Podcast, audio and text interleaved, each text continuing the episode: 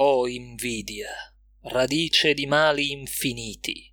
verme roditore di tutte le virtù. Miguel de Cervantes Ciao ragazzi, io sono Ivan e vi do il benvenuto al terzo appuntamento con la mia nuova rubrica, i Vaniloqui Pop, la rubrica in cui eh, vi parlo delle mie passioni extra libresche, una rubrica che sto constatando eh, davvero con piacere e sta riscontrando un bel successo e per questo ovviamente vi ringrazio. Eh, dunque, prima di iniziare questa puntata di oggi, due rapide premesse. La prima è che spero che la registrazione venga bene, eh, il mio vicino vicino di casa, infatti proprio in questo momento, quando mi sono messo a registrare, ha deciso di prendere il trapano e altri simpatici eh, oggetti eh, e quindi c'è un frastuono infernale. Eh, mi auguro che questo non arrivi anche a voi e che non eh, vi arrechi fastidio come invece sta arrecando a me. Eh, l'altra eh, premessa che voglio fare riguarda invece la rivista Philosopher So Good, la rivista di filosofia e cultura pop diretta diretta da Riccardo Dalferro, di cui io sono redattore ed editor. Eh, venerdì scorso, eh, il 31 gennaio, è uscito, è stato pubblicato il terzo numero eh, della nuova stagione eh, di questa rivista, eh, un numero dedicato al tema del tempo eh, e ci sono 16 articoli veramente imperdibili, uno più interessante dell'altro. Ovviamente tra questi trovate anche il mio articolo, questa volta ho voluto parlare della trilogia del tempo, i tre film di Sergio Leone, C'era una volta il West, Giù la testa e C'era una volta in America e li ho analizzati alla luce della filosofia eh, di eh, Bergson, di Walter Benjamin e di Sant'Agostino. Quindi non perdete eh, questo numero di Philosopher So Good, sotto in descrizione ovviamente vi metto il link per scaricare al costo di 3 euro la rivista vi assicuro che li vale tutti, eh, noi in redazione siamo eh, veramente orgogliosi eh, di questo numero, quindi leggetelo, acquistatelo e non ve ne pentirete. Detto questo, bando alle ciance e quindi entriamo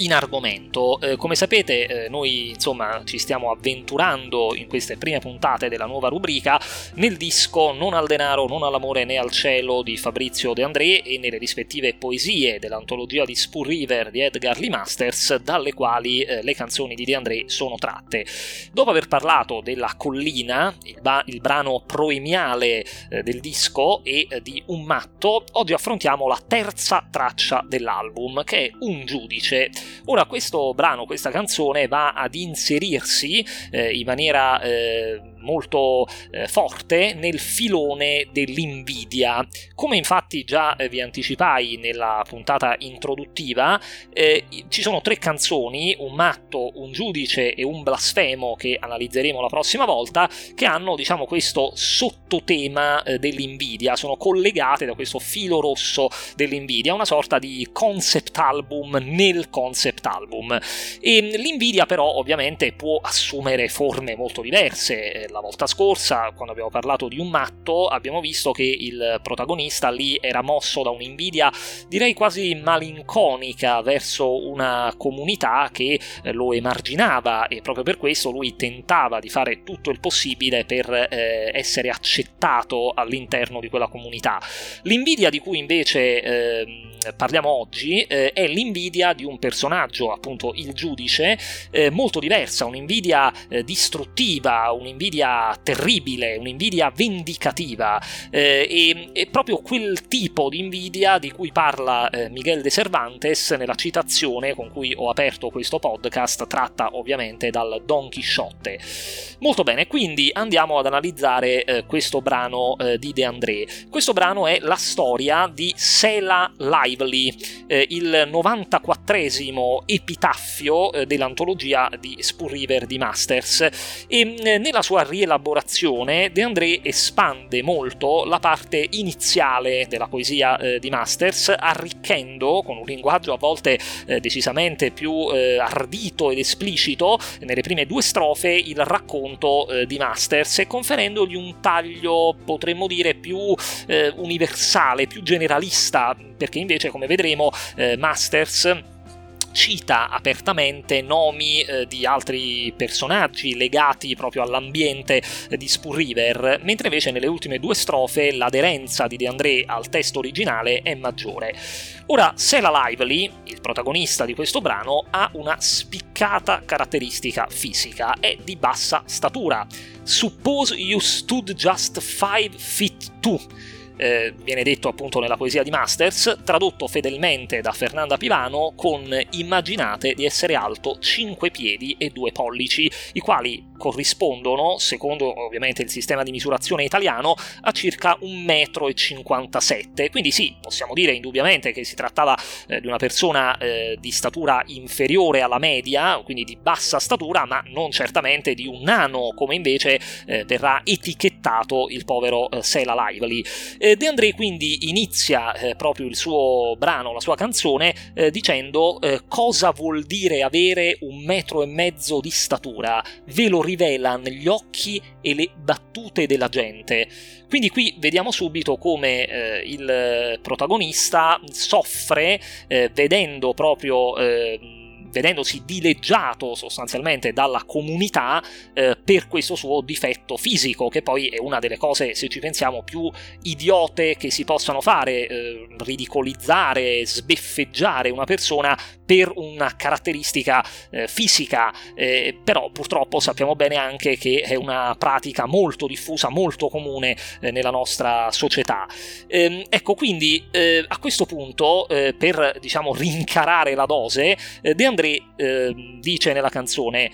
eh, quindi eh, insomma, cosa vuol dire essere bassi? Ve lo rivelano gli occhi e le battute della gente, ma anche la curiosità di una ragazza irriverente che si avvicina solo per un suo dubbio impertinente, vuole scoprire se è vero quanto si dice intorno ai nani, che siano i più forniti, della virtù meno apparente, fra tutte le virtù la più indecente. Ecco, qui eh, le cose eh, si fanno ancora peggiori per il protagonista, perché questo personaggio, insomma, questa eh, ragazza irriverente, come la chiama De André, che si avvicina a Sela Lively, gli si avvicina non per un sentimento di amicizia, di calore umano o di attrazione fisica, ma semplicemente per soddisfare una sua curiosità impertinente, eh, cioè eh, quella di scoprire se è vera quella diceria popolare secondo la quale eh, i nani sarebbero particolarmente dotati dal punto di vista genitale, diciamo dal punto di vista sessuale. E, e quindi questa è un'ulteriore fonte di umiliazione per eh, Sela Lively. Ora a questo punto eh, De André utilizza eh, diciamo dei giochi eh, retorici eh, un po' più elaborati rispetto a quelli presenti nella poesia di Masters per descrivere proprio l'angoscia del, del, protagonista nel vivere appunto questa, eh, questa situazione. Eh, quindi l'amarezza di Lively eh, si sente chiaramente nei versi in cui scrive, in cui dice De André, passano gli anni, i mesi e se li conti anche i minuti. È triste trovarsi adulti senza essere cresciuti. Ecco, quindi qui vediamo bene, eh, ed André ce lo fa eh, vivere molto bene questo, insomma, questo sentimento, vediamo come l'amarezza eh, di, eh, di Lively diventi proprio una sorta di ossessione, tanto è vero che lui nella sua gioventù addirittura conta anche i minuti, nel senso che sta sempre lì a eh, pensare a, eh, al tempo, perché spera che con il tempo lui cresca di statura, riesca ad aumentare di statura, ma in realtà questo si rivela un desiderio vano, perché poi è triste trovarsi adulti, quindi finire la giovinezza e scoprire che quel desiderio in realtà non si è avverato, senza essere cresciuti. A quel punto la maldicenza insiste, batte la lingua sul tamburo,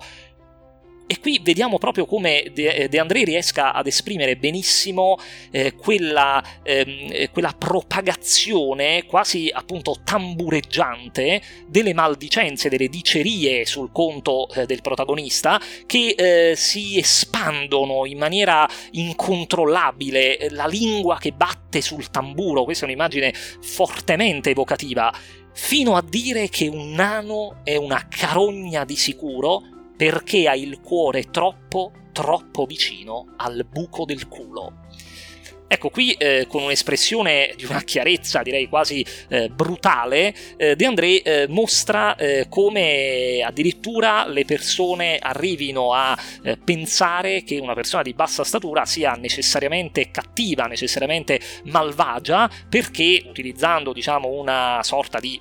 battutaccia, tra virgolette, avrebbe proprio a causa della sua bassa statura il cuore eh, troppo vicino al, al, buco del culo. E a questo punto però cosa, cosa succede? Succede che questo, questo personaggio, eh, Sela Lively, eh, stanco eh, di questi continui dileggi, matura il proposito a cui dedicherà la sua vita. Eh, Sela Lively, proprio perché è stato deriso sempre, è stato sempre eh, trattato in maniera pessima eh, da, da, insomma, da, dalla sua comunità, eh, decide come una sorta quasi di Joker ante litteram, eh, per certi versi infatti la figura di Sela Lively può essere accostata da questo punto di vista eh, ad Arthur Fleck, il Joker che abbiamo visto nel film uscito al cinema eh, pochi mesi fa, eh, decide di maturare proprio un proposito di vendetta nei confronti di quelle persone e quindi decide di dedicare la sua vita a diventare appunto un giudice per condannare quelle persone ad un destino terribile. E quindi, eh, paradossalmente, eh, Sela Lively, invece di cercare nella sua vita eh, di eh, smarcarsi da quella etichetta di carogna che le persone gli avevano dato solo per la questione fisica e per burlarsi di lui, alla fine diventerà proprio quello che le persone eh, gli attribuivano. Diventerà una carogna e quindi un uomo piccolo, non solo dal punto di vista fisico, ma anche dal punto di vista morale, quindi una piccolezza che diventa una piccolezza morale. E infatti in una mh, intervista, proprio quando gli chiesero insomma, informazioni a proposito dello sviluppo del carattere eh, di questo protagonista, De André disse Certe volte, molto stupidamente, ce la si prende con le persone piccole di statura, è come se un tulipano se la prendesse con una melanzana, una cosa abbastanza cretina. In questo caso, nel caso specifico però, questa persona piccola di statura è agguerrita e tronfia di se stessa e ha abbastanza carattere per tentare di dare la scalata al potere, per arrivarci al potere, per vendicarsi contro queste persone che lo hanno offeso in gioventù, finendo per aggiungere a questa piccola statura fisica, di cui non c'era niente da dire, anche una minuscola statura morale, su cui invece c'è moltissimo da dire. Direi che queste parole di De André sono, sono molto chiare per spiegare insomma, lo, sviluppo, eh, lo, sviluppo, della canzone. E infatti nelle ultime due strofe eh, De André descrive il modo in cui eh, Stella Lively, studiando anche nelle ore notturne con il sostegno del risentimento, del rancore che eh, muoveva la sua ambizione, infatti eh, De André dice fu nelle notti insonni, vegliate al lume del rancore che preparai gli esami e diventai procuratore, quindi vedete vedete come eh, si nota bene il fatto che il motore che spingeva eh, insomma il, il protagonista era proprio quel rancore eh, per imboccare la strada che dalle panche di una cattedrale porta alla sacrestia, quindi alla cattedra d'un tribunale. E qui vediamo come eh, probabilmente insomma, il, il, protagonista per diventare giudice è riuscito anche ad ottenere una raccomandazione, diciamo così, dell'ambiente ecclesiastico, della Chiesa. E infatti questa, questo aspetto è presente anche nella poesia eh, di Masters, dove si dice Through your diligence and regular church attendance, ovvero come traduce eh, la Pivano, a forza di zelo e di frequenza in chiesa. Quindi eh, sembra abbastanza palese il fatto che il giudice eh, per diventare giudice abbia avuto una raccomandazione eh, di quel tipo. E ehm, a questo punto quindi eh, il, eh, dopo insomma, essere diventato, eh, do, dopo aver studiato, insomma, aver sostenuto eh, gli esami, eh, Sela Lively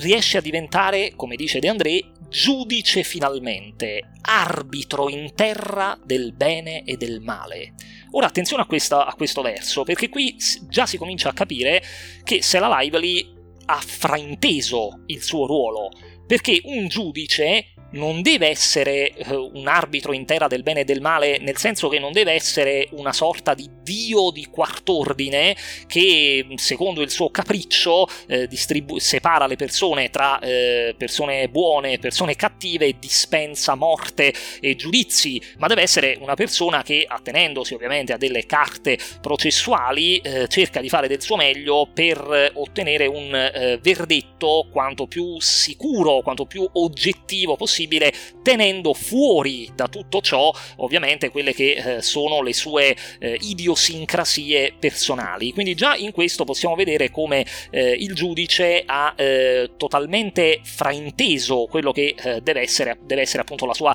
la sua, funzione. E tra l'altro a me questo verso ha eh, fatto spesso venire in mente una ehm, eh, citazione di, del filosofo Michel de Montaigne proprio a proposito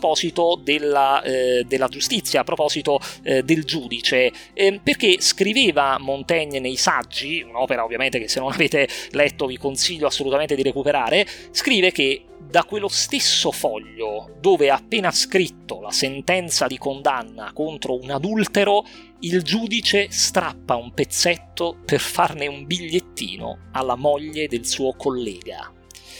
Ecco, che cosa ci vuole dire qui Montaigne? Ci vuole dire che molto spesso, purtroppo, i giudici sono, e quindi la giustizia, è mossa da da, o da interessi personali o comunque da una ipocrisia di chi dovrebbe giudicare ed è proprio questo il caso del giudice appunto della canzone eh, di De André e quindi eh, insomma a questo punto ehm, eh, De André nella canzone, eh, come ho detto anche prima, universalizza diciamo, la figura eh, del giudice, non la lega ad un territorio o a un contesto preciso, cosa che invece fa eh, Masters eh, nella poesia, perché infatti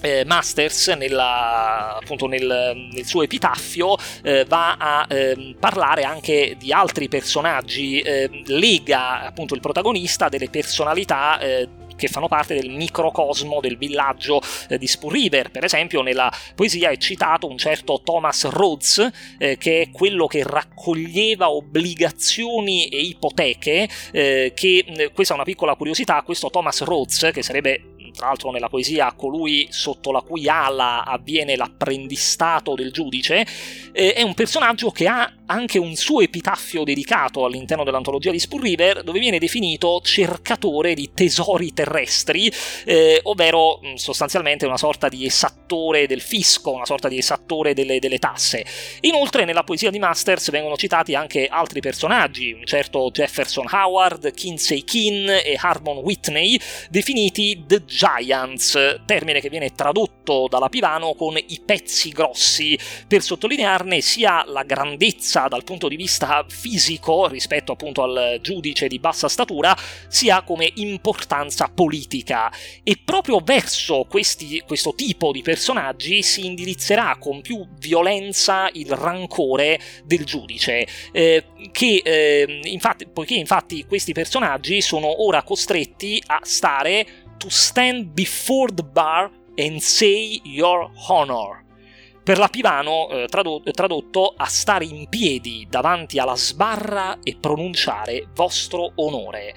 E infatti questo eh, è presente anche nella canzone eh, di De André, eh, dove infatti De André eh, dice e allora la mia, allora, cioè quando è diventato giudice il protagonista, la mia statura non dispensò più il buon umore, a chi alla sbarra in piedi mi diceva vostro onore. Ecco, il giudice è riuscito a raggiungere quello che voleva, la rispettabilità di un ruolo dove ha il potere di decidere del destino delle persone e quindi la sua statura adesso non dispensa più il buon umore, non eh, provoca più quei motteggi, quelle battute di spirito, eh, insomma quelle, quegli sberleffi che gli venivano fatti prima dai The Giants, dai pezzi grossi, che ora invece sono lì terrorizzati alla sbarra, pronti a pendere dalle sue labbra per sapere qual è il giudizio finale sulle loro vite. E qui si rivela la natura morale, la bassezza, la piccolezza morale di questo personaggio. Perché, come dice De André, di affidarli al boia fu un piacere del tutto mio. Quindi il giudice quasi con un piacere sadico, con un piacere perverso condanna a morte eh, le persone che eh, nel corso della vita lo avevano sbeffeggiato e questa eh, parte è presente ovviamente in termini diversi anche eh, nella poesia originale di Masters dove si dice Well, don't you think it was natural that I made it hard for them? Ovvero, come traduce la Pivano, beh, non vi par naturale che gliel'abbia fatta pagare a quelle persone? Ecco, quindi il giudice, come dicevo prima, è diventato piccolo, basso, piccino anche dal punto di vista morale. Quindi, eh, ecco, a questo punto eh, il, si è rivelata insomma la vera natura di questo, di questo personaggio e eh, però attenzione perché la conclusione del brano di De André è molto particolare ed è forse la parte che apre a maggiori riflessioni perché eh, scrive, eh, dice De André nella canzone prima di genuflettermi nell'ora dell'addio non conoscendo affatto la statura di Dio. Ecco, cosa ci vuole dire De André con questo verso. In questo verso noi vediamo quindi che una volta arrivato alla fine della sua vita, quindi appunto nell'ora dell'addio, il giudice si prostra, si genuflette, si inginocchia di fronte a Dio. Questo atto può essere visto sia come un eh, sussulto di umanità del giudice, che nonostante insomma, avesse compiuto molti misfatti nel corso della sua carriera di giudice, condannando a morte persone anche presumibilmente innocenti, nell'attimo finale, nell'attimo conclusivo della morte, ha paura, ha paura come tutti, è un uomo come tutti, recupera la sua umanità e quindi si inginocchia davanti a Dio, anche perché non conosce la statura di Dio. Cosa vuol dire? Ovviamente difficilmente ci si riferisce alla statura fisica di Dio, quanto alla statura morale. Il giudice, arrivato in punto di morte, ha paura che Dio abbia una statura morale piccola come la sua, perché in quel caso lui sarebbe spacciato, sarebbe condannato sicuramente alla dannazione eterna. Quindi non conoscendo la statura di Dio, diciamo eh, tradotto non sapendo né leggere né scrivere, il giudice nel dubbio si genuflette, chiede perdono per quello che ha commesso nel corso della sua vita, sperando che Dio non abbia una statura morale piccola come la sua e che quindi possa salvarlo. E in questo vediamo anche un riflesso della pietas di De André, eh, quella partecipazione lucida al dramma del protagonista, la cui esistenza, come al solito in De André, viene presentata senza intenti assolutori di condanna morale, ma con la comprensione del dolore di tutti, perché in fondo il giudice è uno sconfitto dalla vita. Ecco, eh, a me tra l'altro queste riflessioni hanno anche spesso, insomma, fatto, in, eh, fatto venire in mente eh, quello che viene espresso in maniera eh, molto interessante da eh, René eh, Girard. René Girard eh, che ha scritto due opere veramente interessanti che tra l'altro vi invito assolutamente a recuperare, ve le metto sotto in descrizione, che sono Il risentimento, lo scacco del desiderio nell'uomo contemporaneo e Shakespeare, il teatro dell'invidia. In queste opere Girard eh, va ad analizzare proprio il sentimento dell'invidia e eh, afferma sostanzialmente che eh, noi in alcuni casi traiamo soddisfazione più che dal possesso di un oggetto, dal fatto che l'altro non riesca a possederlo. L'invidia spesso porta proprio a questo, soprattutto l'invidia distruttiva. Quindi il protagonista, Sela Lively, eh, invidia gli altri ma eh, più che eh, aspirare ad essere alto come gli altri, ad avere ciò eh, che gli altri non hanno, cioè l'altezza, eh, imposta la sua vita per sottrarre agli altri quello che hanno, cioè la vita, eh, e con loro ovviamente anche quindi l'altezza. Eh, quindi ecco, eh, la lettura delle opere di Girard io credo possa servire a eh, capire un po' meglio questo sentimento, in fondo anche così umano come l'invidia, che è un po' il coprotagonista della canzone di De André. Bene, io mm, mi auguro di avervi fornito insomma degli spunti di riflessione interessanti, di avervi fatto venire voglia di eh, ascoltare la canzone di De André e di, o di leggere insomma alcune eh, di queste opere che ho citato. E io vi ringrazio ovviamente di avermi ascoltato fino a qui, eh, vi segnalo che questa settimana probabilmente tra, dome- tra sabato e domenica potrebbe uscire un, un altro, un ulteriore episodio eccezionalmente, quindi ci sarebbero due episodi in questa settimana dei Vaniloqui Pop dove ho intenzione di parlare parlarvi dei film che ho visto in, nel mese di gennaio. Quindi eh, un episodio che credo possa risultare interessante e ehm, in più poi ovviamente la prossima settimana, mercoledì prossimo, eh, si torna invece alla rubrica eh, I Vaniloqui eh, versione standard. Bene, vi ringrazio eh, quindi per avermi ascoltato e vi saluto come al solito con le parole di Daniel Pennac, secondo cui un libro ben scelto e in questo caso anche una canzone ben scelta ti salva salva da qualsiasi cosa, persino da te stesso. Alla prossima!